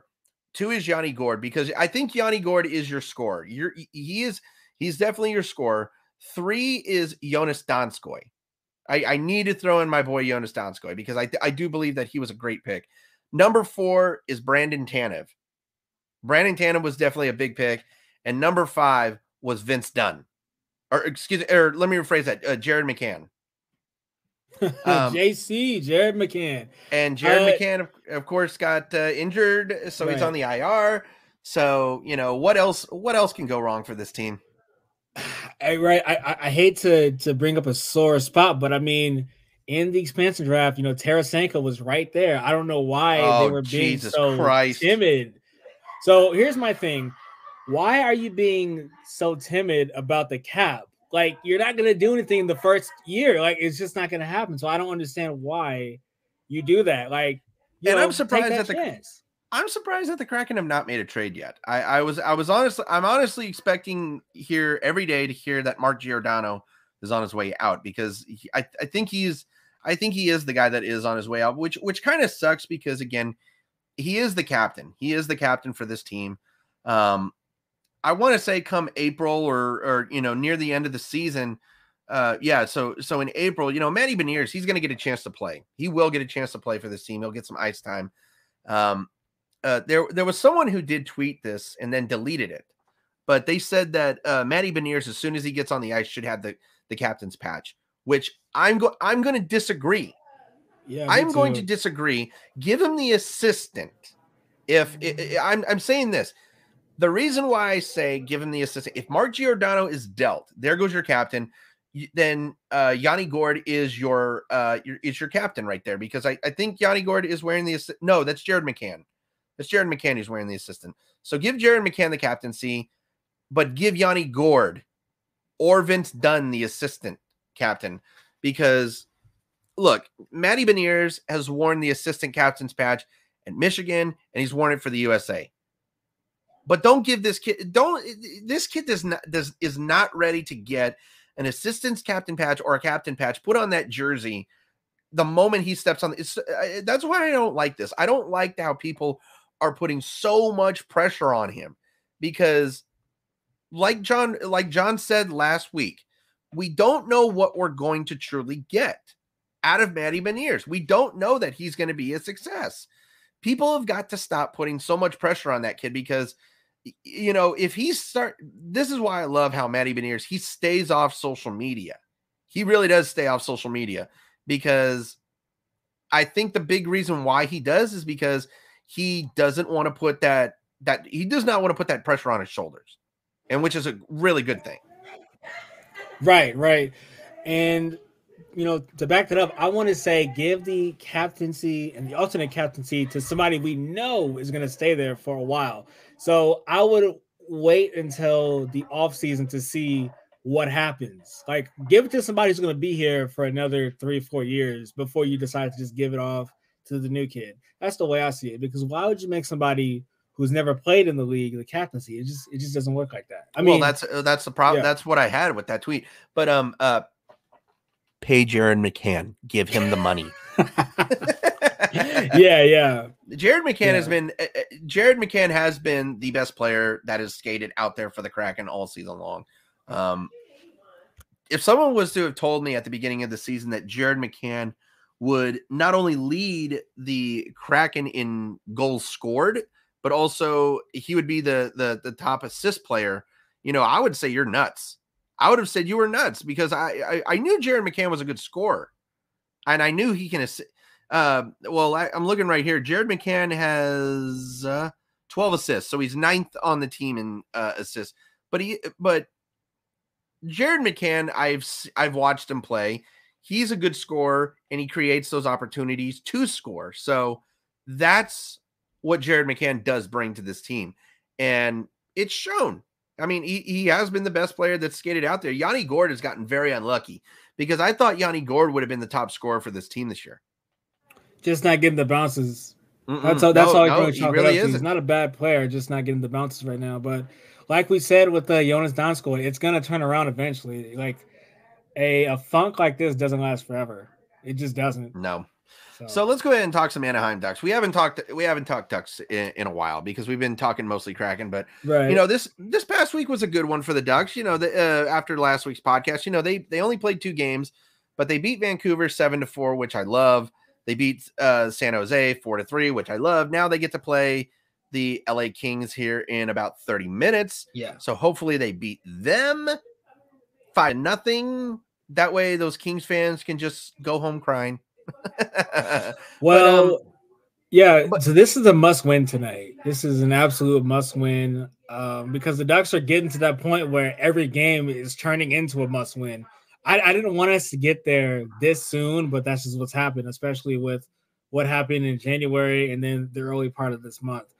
But uh, they're still in the fight. They're still very much in the fight. It's not time to, to tank for whoever's going to be the first overall. It's not time there. Yeah. So, Um, th- uh, the game against the uh the the uh, uh Canucks was actually over by the second period. Uh, it was six to two by the end of the second period, seven to two by, by you know by the third. Uh, they allowed two more goals, which you know they they I don't think they really cared that they gave up that many goals, but it it you know um, when you can say that by the end of the second period that the game is actually over, you know you you, you do take it easy. You do take it you do tend to take it a little bit easier on teams, but uh, the game against the Sharks though was goes into the shootout. Um, Ducks win three to two in the shootout with uh, Trevor Zegras and Troy Ter- or, or, Trevor Zegras and uh, Rickard Rakell getting the goals. Trevor Zegras does it? Is it just me or does he just find ways to keep impressing us? He's that dude. He really is.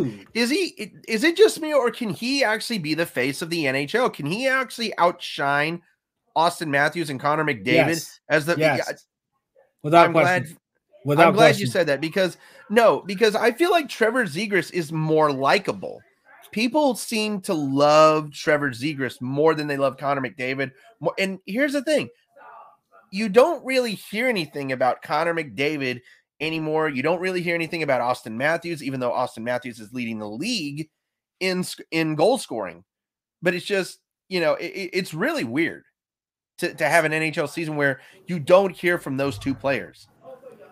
Well, so the issue with Connor McDavid is he has the personality of a set of car keys. Like I'm gonna just start start with like because in every picture he's in, he's frowning, he's pouting. The only time he's happy is when he scores a goal, but then he remembered, damn, I'm still in Edmonton. So like I get it, you know. And then Auston Matthews, he's a little better. He's he's a little more out there, you know, two-time cover of the NHL games, but again, doesn't really have the personality like that. Now, Zegras, however, killing the game. Should have won the skills comp in the All Star game. Should have won it, but was robbed. But Mhm. he's that dude. So there's there's not much left to say. And yes, Detroit, he will be winning the Calder this year. I would not be taking any doubts. Go argue with an octopus. Like so I uh, before we get done with this segment, I wanted to bring this up. So it's been 42 years since the Miracle in Lake Placid. Um, so the one movie that we needed to also commentate is Miracle on Ice, because I'm going to be truthfully honest, and you are going to hate me for me saying this. I have never seen that movie. Okay, you know what? I'm you know what? I'm not gonna be mad at you. You know why? Because I had only watched the movie for the first time last year. So we in the Okay. same boat technically. Okay, okay, Yeah. okay. So, um, but I, your mic is picking a lot of picking a lot of No, right? There's a lot of people in here. I know. That's why I keep mute myself a little bit. I'm trying to. but um, so another thing that uh was mentioned a couple days ago or yesterday in the the broadcast for the the Kraken was uh 1981 to 82. Wayne Gretzky set an all time record of 92 goals in a season. and But was it NHL or WHA? no, it was the NHL. Okay, okay, it's He valid. had he had 92 goals and 120 assists. And there and there were uh so I'm looking at his stats right now. There was a season where he had so 85 to 86, he only had 52 goals, but he had 163 assists. hey, just I like my mean- be a pro in NHL, boy. He just like me. He just like me. But yeah. so so this is something I want to talk about. So uh, records like that are so there are so many sports records that will I think stand for all time. Um I want to go down the list. So uh Nolan Ryan's strikeout record that is going to stand for all time. No pitcher is ever going to get that close. right. Cal, Rip, Cal Ripken Jr.'s consecutive games played, nobody will even sniff. Nobody will even get to a thousand games. I don't think there will be a player to play a, thousand straight games ever again in baseball because again, you need a day off like every every six days basically. And they take you out of the lineup, which which is ridiculous because uh, I want to say '90s players were so much tougher. Um, Yo, different, boy. now- uh, you know, let's now- see. there was a- Unfortunately, go ahead. So I was going to say in the NBA, there is a record that I don't think nobody will touch ever again. And it is, it's either going to happen. I think it's going to happen by the, no, I think it's going to happen next year. I don't think it's going to happen by the end of this year. But LeBron James will become the all time regular season scorer either this year or next year. I think it's going to be next year, actually. Um, I want to see how close he is real quick. I I, I need to do this real quick. I, I, need think to see it's how close he is. another two or three thousand points. I- Okay, so uh, so he'll he'll do it within next year. Yeah, he's up there. He's very up there. I was gonna So- say uh Tom Brady's rings because like nobody's ever gonna win seven. That's not gonna happen again. No, there's just like there's really not going to be anybody who does that. But for hockey, Yeah. It's Gretzky's records for assists in a season, goals scored in a season. Like you're, you're lucky if you see someone score 50 goals in a season Yeah. because eh, like I- get that Gretzky what Gretzky to me is the greatest hockey player of all time. The man just the man just the man knew how to score, but he also knew how to dish it out with the with the apples. He knew how to dish it out with the assists. So, you know, his assist records and his goal scoring records i- i- it's it's unbelievable when I when I learned that. I did not even know it was that many. Oh, it's a whole lot. I mean, because goalies were not good back in the day. The equipment was not that great back in the day. So, so let me ask you a question. Yeah. So if Gretzky was to play in this day and age of hockey, prime Gretzky, I'm Mhm. going to say that prime Gretzky. I think that Gretzky could get 60 a season. He would definitely I think he would definitely I think he would average though at least I want to say between 45 and 50. I, I want to go ahead and say that. that's a good average. That's a good average. Yeah, because because I, I will give him the benefit of the doubt because again, like you said, goalies weren't that good in the in those times. Equipment wasn't that good, but you can't deny that he knew how to find the holes to score. Oh, absolutely. He he was playing fifth dimensional hockey while everybody else was playing 2D hockey in those days. Mhm. Uh I agree. He's slower than McDavid, but I think more efficient than uh Ovechkin. So I could definitely see the 45 to 50 happening um every year. Mm, I can see it, but not 100 points though. I think because guys miss easy easy shots all the, all year long. So that's gonna be really hard to do 100 points, you know, 50 50. That's gonna be hard. Oh, definitely. All right, so that is going to do it for our ho- for our hockey segment. By the way, be sure to tune in this upcoming Thursday. Me and uh, K Hart here are going to be jumping back onto uh, the bullshit commentaries to do another movie. And again, it's a movie that he that that K Hart here has never seen, and of course, it's one of my all time favorites. Dante Because I was two. Was two. But yeah.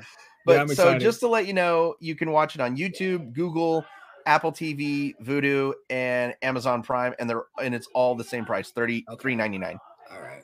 No so problem. so uh, which one are you going to be watching it from? Are you going to be watching it from YouTube or Prime? uh one, two, three movies. One, two, three movies. Where, where is that at?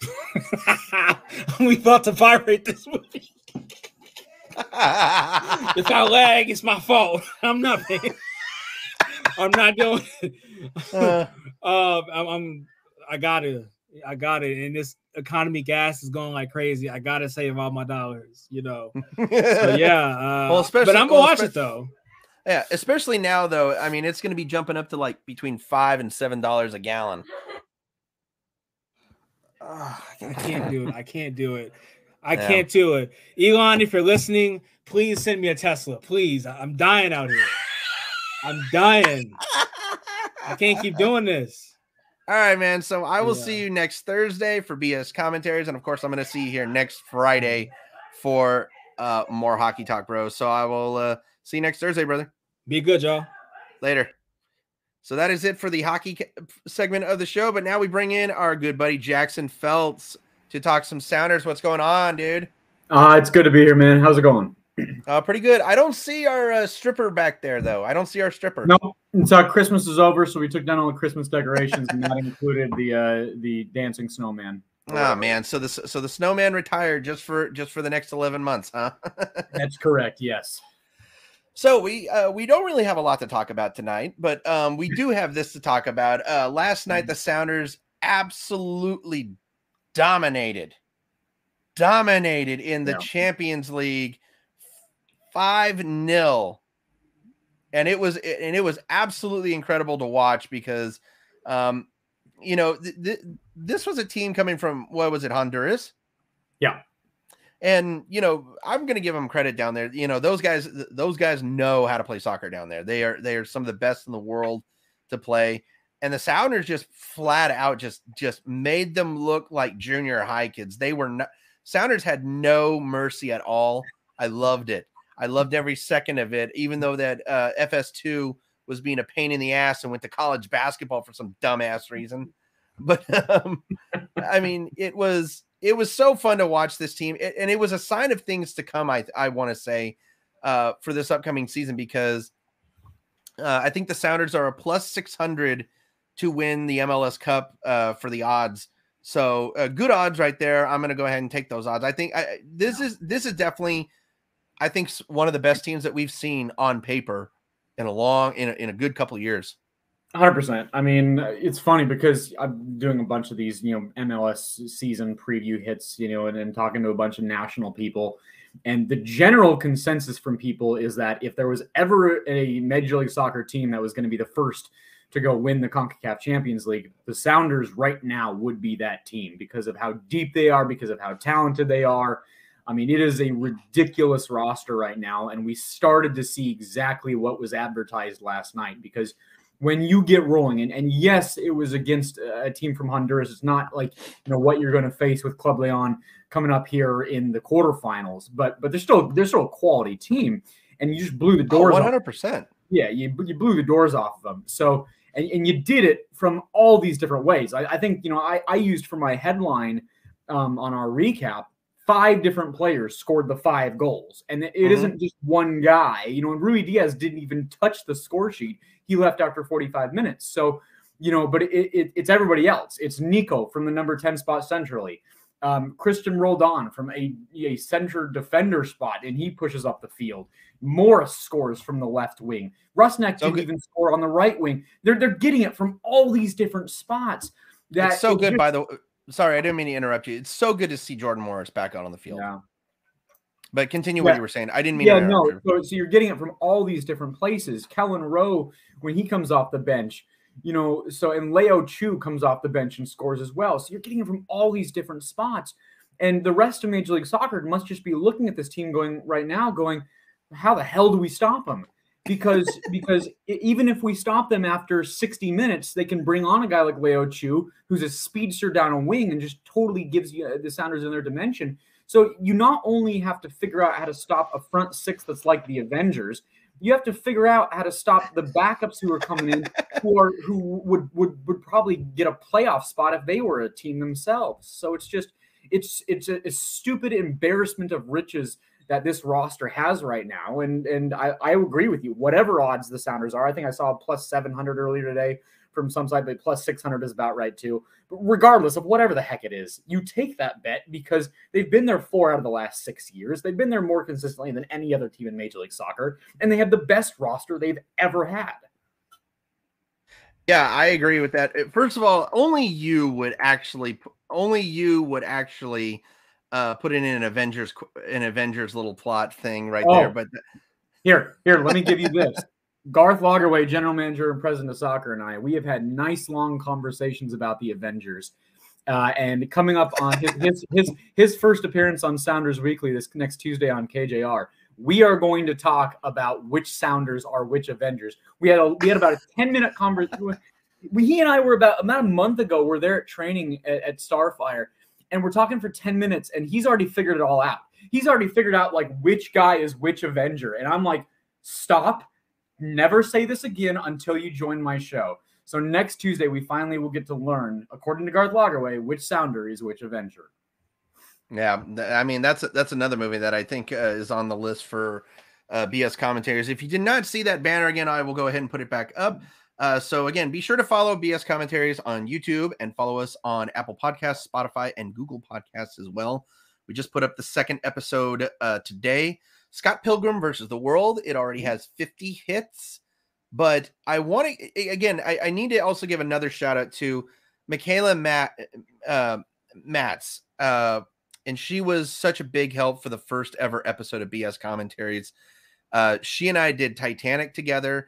It has it has officially hit over a thousand hits on Apple in just the first week, which is absolutely incredible. And you know, I never expected I never expected everybody to actually love a movie commentary. I never even expected someone to actually to take three hours out of their lives to just listen to people bullshit about that movie. Uh. But but um, if you didn't see uh, the movie that we're doing next week, it's actually one that K Hart has never seen before. We're doing Dante's Peak. I don't know if I've seen that one. Uh, Linda Hamilton and Pierce Brosnan. Oh, I'm a big Pierce Brosnan fan. We've I think we you and I have talked about James Bond and how much I love James Bond. So Oh yeah, we, we have. Um, I want to say later this year, probably. De- uh oh. Oh, are, are you just in the audio? uh yeah, there we go. I don't I'm not Okay, sure you, you must have hit the stop cam for a second. this is this, it's, a, it's a new computer that I'm working with right now. So Oh, I'm- okay. I'm something. so I was saying though that like later this summer, because you mentioned it uh, about it, we got to get together, and of course we got to get together with Softy because I you said that he would love to do it too. we'll do the Lord of the Rings uh, trilogy together. and you you and you either you haven't watched Lord of the Rings or you're not a fan of Lord of the Rings. Which one is So it? I I have never seen Lord of the Rings, but I just but I have seen clips of it, and I just I couldn't get into it. But uh, you know, for for content and uh just like hilarity, I will watch it all the way through. You know, now, But, uh, what you have to do is a certain way, right? Okay, so you have to right now wake up on a Saturday or Sunday morning at like eight o'clock. What you do is you take so like an hour, even the night before, prep food, prep breakfast, prep lunch, prep dinner, just prep the whole damn thing. And then you start watching extended editions of all of them. If you need them, I have them. Extended edition of Fellowship, extended edition of Two Towers, extended edition of Return of the King. You start at about 8 a.m. or so, 8:30, and you just go and you do finish at about 11 p.m. I think. I think it's like 12 to 13 hours, Oh all, the way, hours all the way through. So you will finish in one full day, uh, but you get a good night's sleep and then you just go, and it is a hell of a time. I tell you what. I mean, greatest trilogy of all, trilogy of all time. So that has to happen. Well, um, I got I'll send you a tweet later that you need to retweet for us because uh let me go ahead and look it up. So we have a poll on uh, Twitter right now, and it's actually a close one. It's just it just it, it just got a couple more votes to uh, so uh the decision is is which trilogy should the BS commentary family commentate first? Star Wars, Indiana Jones, Back to the Future, or Teenage Mutant Ninja Turtles? Teenage Mutant Ninja Turtles was leading for two straight days, and Star Wars just took the lead. So Okay. um I didn't pu- so I, want I want to see the percentage of this. I'm trying to pull it up right now. Um, here we go. Uh, my say- my Here, yeah, you I'll- see- my my vote is absolutely Back to the Future, as I believe it's the second best trilogy of all time after, so so after Lord of the Rings. I'm sending you the the percentages right now via DM, but um oh, that uh, is that's close though. Though that's no, that's- can, can you can you believe how close it is? wow.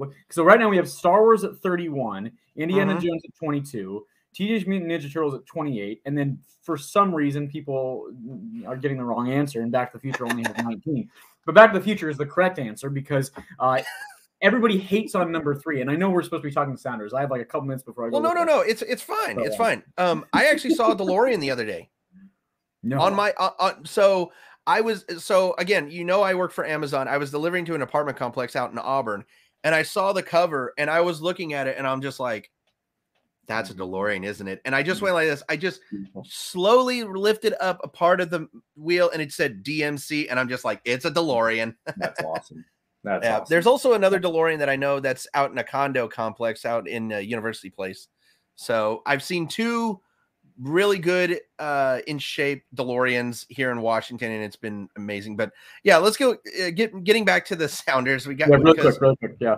Yep, really quickly. So, um, reality here. What is what is your prediction for this season? I mean, it, I know it's going to be MLS Cup. It, it, it this is this is a season where the Sounders do need to win the MLS Cup because they have the team to do it. They have the team put together correctly, and they have amazing team chemistry as of this point. But also, they have two, if not three MVP candidates that can be that is on this team. Nicolas Lodeiro is one. Raul Ruidiaz is another one, and he's also a Golden Boot candidate because he, I think he is going to be uh, possibly getting into that 20 uh, scoring range this year. And Jordan Morris is also uh, not only going to be uh, an MVP candidate, but he's also going to be another comeback player of the year uh, candidate as well.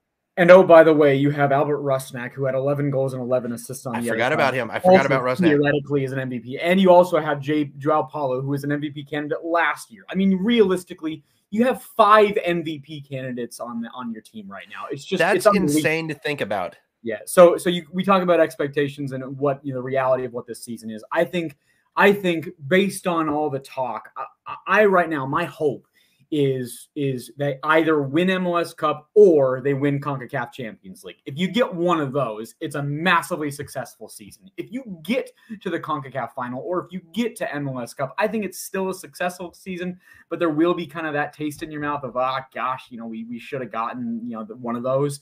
Um, but yeah, I mean, I think that's I think I think getting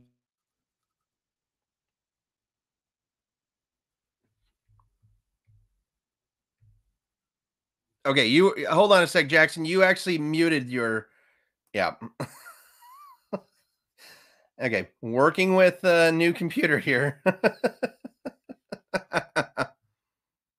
so that was weird. Um, what's even weirder is we're getting comments on our uh, on our YouTube videos, and this is just weird.